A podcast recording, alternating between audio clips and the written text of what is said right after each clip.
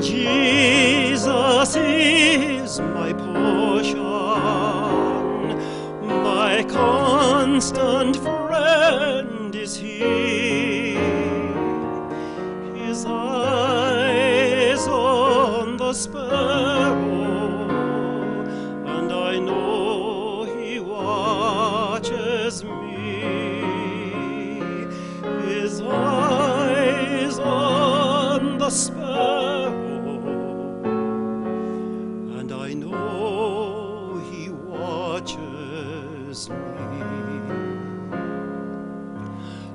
let not your heart.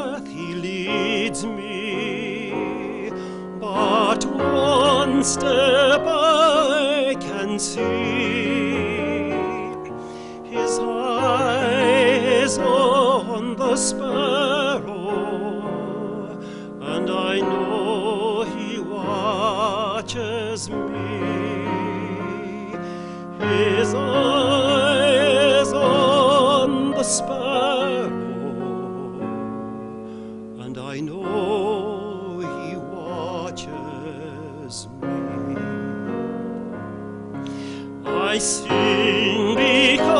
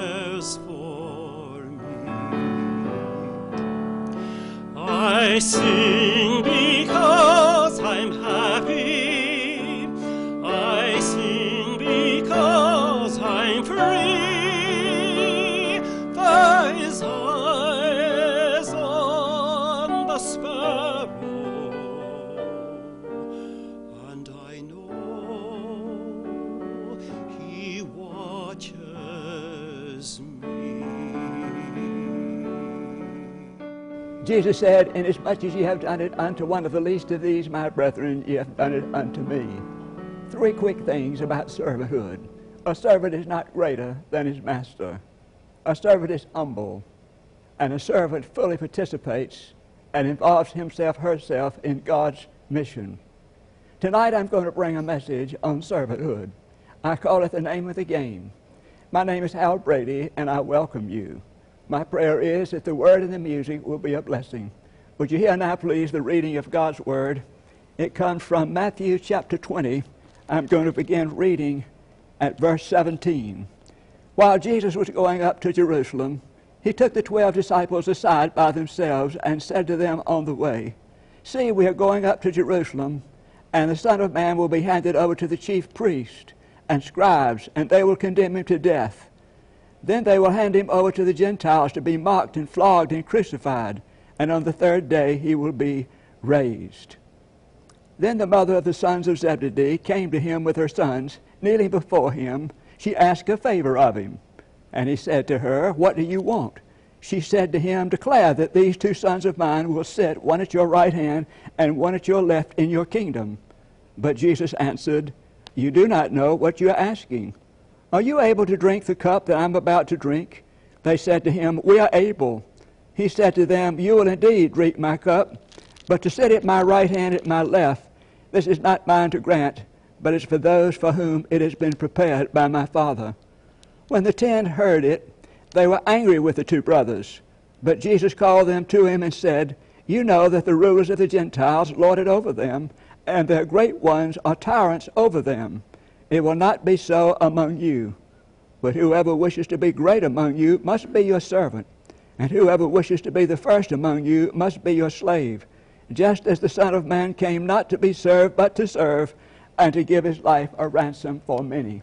This is the word of God for the people of God. Thanks be to God. Would you join me now for a word of prayer? Oh God, we're so thankful for this opportunity of being together. I ask that you would touch me and touch someone else through me. Your will be done, nothing more, nothing less, nothing else. It's all in your name. Amen. Parents will be parents. This is revealed to us quite easily in our scripture lesson. The mother of James and John is making an unusual request of Jesus. She's making an all too human request of Jesus. She's requesting that her two sons, James and John, be given the privilege of sitting at the right and left hand of Jesus in his kingdom. Now, before we criticize this mother too severely, is she doing anything that we as parents have not done or at least considered doing? I remember a few years ago when my son Jason was eight years of age, I volunteered to coach his Little League baseball team.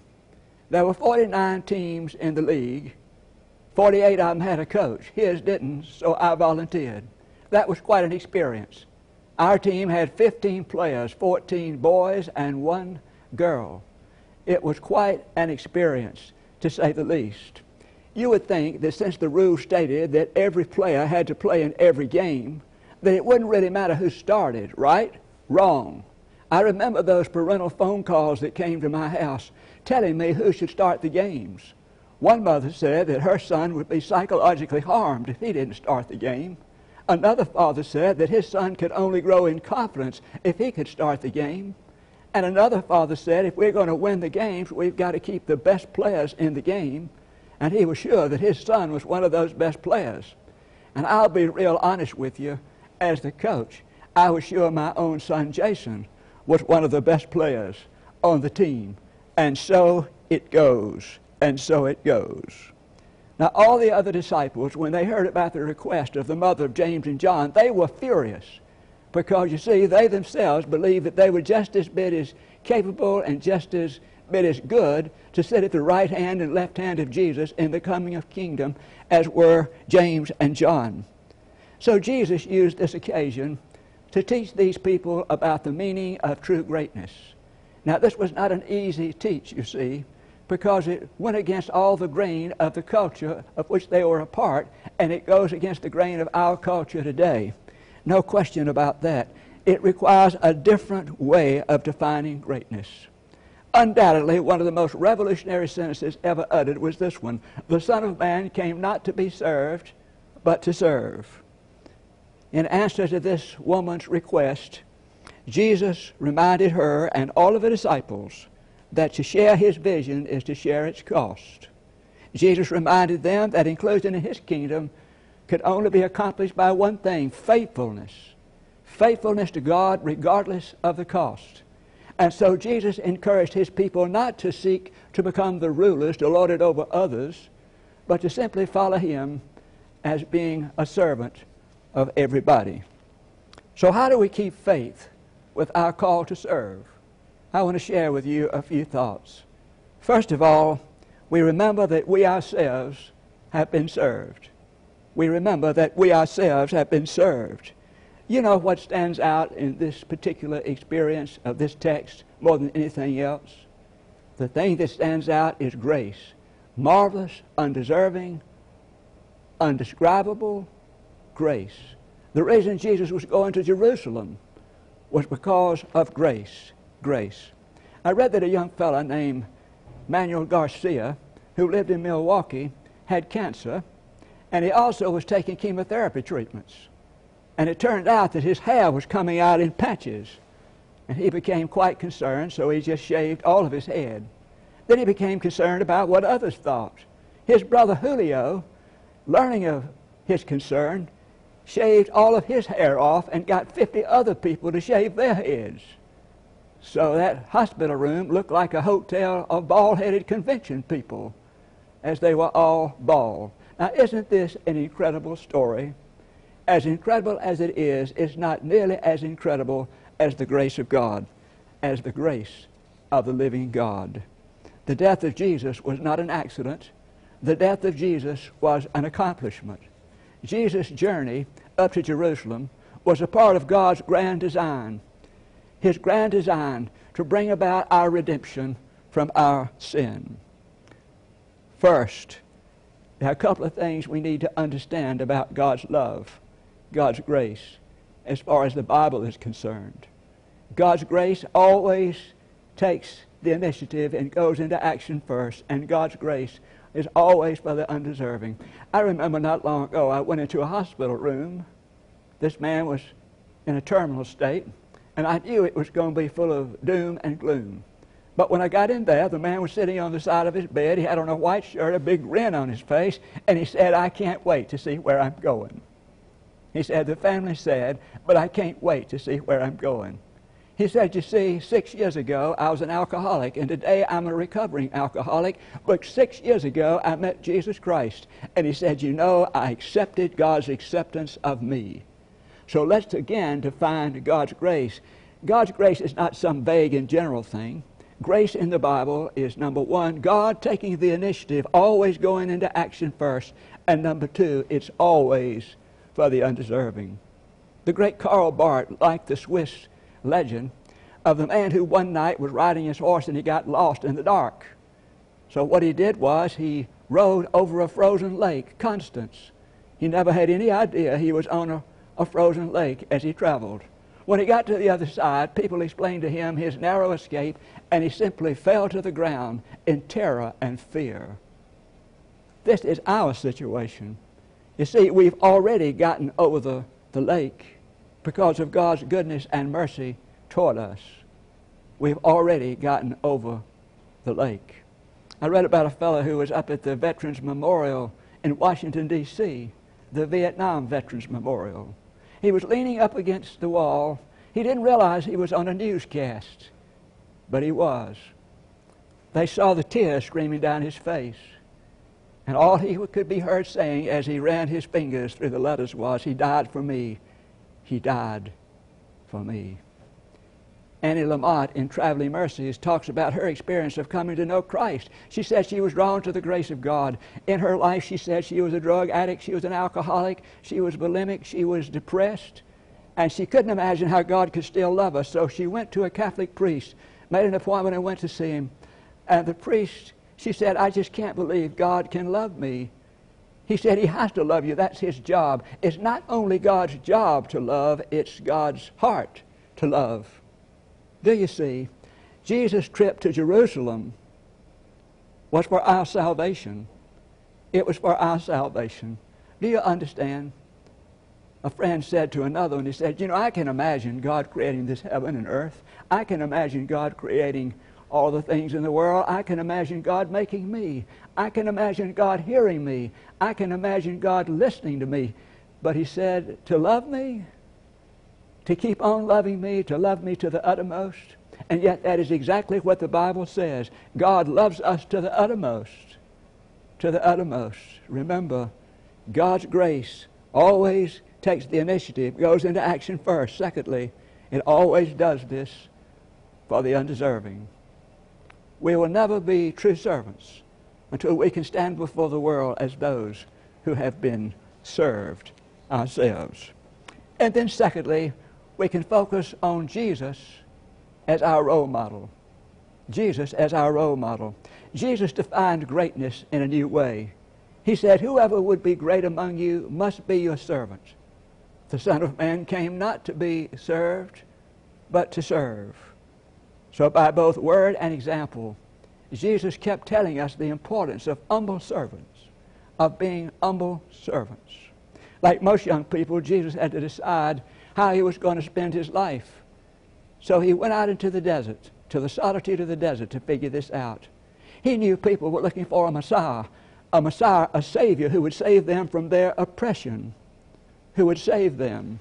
And he understood that he had a role to play. But yet, the question was, what kind of Messiah was he going to be? Was he going to be a ruler or one who serves? We're told out in the temptation experience, he came to the conclusion of what he was supposed to be. Jesus chose to be a servant. As a matter of fact, Jesus chose to be a servant his entire ministry. He always served. There's a beautiful uh, scripture lesson in John's Gospel. Here we see Jesus. He's sitting at the table with his disciples. It's the final supper. He's eating with them before he gives himself over to his enemies. While his disciples are arguing about who is the greatest in the kingdom of God, Jesus suddenly rises from the table. He picks up a towel and a basin of water and he begins to wash the feet of his followers. And then he stands and says, I have given you an example. If I then, your Lord and Master, have washed your feet, ye also ought to wash one another's feet. If I then, your Lord and Master, have washed your feet, ye also ought to wash one another's feet. That's the word to us about being humble servants. Jesus was trying to tell us to follow his example as a role model. But you say, well, I understand this. I've heard this so many times before. Why do I need to hear it again? Because, as John Killinger said, we in America tend to separate service from greatness. We separate service from greatness. And don't we do that? There was an English professor who asked his students, they were freshmen, to write a 200 word paper on why they came to college. He asked them to be honest. They were honest. Most of them said the same thing. They had come to college because he thought, they thought it was a means of big salaries and fringe benefits. They were concerned about their own personal security and things like that. But that professor said not a single one of them brought service and greatness together. Not a single one brought service and greatness together. Jesus defined greatness in a new way, not in a childish way, which is the way of materialism, not in a barbarian way, which is the way of force, not in a Grecian way, which is the way of intellect, not in a Roman way, which is the way of status and rank. By the way, our airlines continue to reinforce that in their first class and coach class tickets and not in a peculiarly American way, which is the way of success. Jesus defined servanthood as being God's way of living in this world, God's purpose for living in this world. Whoever would be great among you must be your servant. He said, The Son of Man has come not to be served, but to serve. Now, if we are going to follow Jesus, we need to understand servanthood in at least these four ways. A servant is someone who works in somebody else's house. A servant is someone who works in somebody else's house. A servant is someone who ministers to someone else's need. A servant is someone who works at somebody else's convenience. And a servant is someone someone who does not expect to be thanked. Our role model is Jesus. Our role model is Jesus. And then there's one other thing I want to share. To keep faith with our call to servanthood, we recall that all the truly great people have been servants. Do you get that? All the truly great people have been servants. Let me just list a few. We're talking about St. Francis of Assisi. Gandhi, Mother Teresa, Pope John the 23rd, Albert Schweitzer, Martin Luther King, to name just a few. I would like to add the name of Jimmy Carter, not so much because of his presidency, but because of his ministries after his presidency, his servanthood around the world. His pastor said that his faith was exemplified by three beliefs. First, he believed Jesus Christ was his Savior, and he needed to be pure to follow his Savior. Second, he believed the Bible was the way that he found out how he was supposed to live his life. And third, he believed that he was here to serve others, and the best way to serve others is through the church. Now, just for a minute, I want us to think about some of the great people we've known. These great people who have been servants or continue to be servants. One that I have known and continue to know is Dr. James Laney, former ambassador to South Korea. I knew Dr. Laney when he was president of Emory University, and I was pastor of Glenn Memorial Church. He's one of the great intellects of this country, but Sunday by Sunday by Sunday, I would see him sitting in the pews of Glenn Memorial Church on Sunday. And when he came to Emory as the dean of the Candler School of Theology, he took his professors on a retreat, and like Jesus, he washed the feet of his professors. He is truly one of the great servants that I have known and continue to know, Dr. James Laney. And then there's another lady that I have known in one of the churches I served. Her name was Oprah Gaulding. Oprah Gaulding. Every Saturday, Oprah Gaulding and her two children went out to this little church called Asbury United Methodist Church in Harrisonville, Georgia which was really out in sort of a wooded area of Harrisonville, went out and cleaned this church from top to bottom. She and her two children dusted, they cleaned, they straightened, they did everything. In other words, that building, that little church building, education building, was her prime, prime purpose for being. She took care of all of that. She even told us when the shrubbery needed to be taken care of. But on Saturday, she could be seen out there trimming shrubbery, she could be out there raking leaves, watering the shrubbery. In other words, she was truly a great servant. She did what she did, and she did it at the very best. Then there's another lady that I have known as a tremendous servant of God in another church. Her name was Grace Green. I called her Amazing Grace Green. Why? Because she was amazing. She was a prayer warrior. And she would read the scripture before the morning worship service. You could depend on that. She was a Sunday school teacher. She listened to others. She visited hospitals and homes. And she shared her faith. She was truly an amazing woman. And so I called her Amazing Grace. And I have known and continue to know many, many other great servants of God. And I'm sure the same can be said of you. These servants who give themselves unreservedly to some great purpose for Jesus Christ. You know, I'm going to bring this to a conclusion. There's so much that could be said about servanthood. Three women were talking about their lineage. They were debating as a matter of fact. One of them said, Oh, they could trace their lineage back to the pilgrims. Back to the pilgrims. The second said, Oh, that's nothing. I can trace my lineage back to King Henry VIII. The third said, No, that's nothing. I can trace our lineage back to Matthew the disciple Another lady was asked, she hadn't said anything. They said, How far can you trace your lineage back, Mary? She said, Oh, they lost our records in the flood. In the floods. Now, ladies and gentlemen, it's great to be able to say, I'm an American. It's great to be able to say, I'm a Georgian.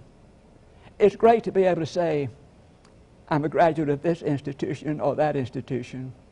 It's great to be able to say, I'm a Methodist or a Baptist or a Presbyterian or an Episcopalian or a Catholic or something else. And it is great. But the greatest honor of all is to be designated as a servant of Jesus Christ. Whoever wishes to be great, he said, must be a servant. The Son of God came not to be served, but to serve. Let us pray. Lord, we're grateful again for this time together. We are thankful you call us to be servants. And we are thankful, O oh God, by your grace we can answer. We ask you to forgive us sometime when we forget. Sometimes when we forget to be what you call us to be in reality. We ask, oh God, that you would forgive us and help us to get back on track. We remember Jesus said to follow him. He is our role model, and we are grateful. May it be so in our own lives. Thank you again for this time together. It's in your name. Amen. I appreciate so much you joining us for this service tonight, and I pray that you will have a blessed night and a blessed week. Good night light of the world forever reign.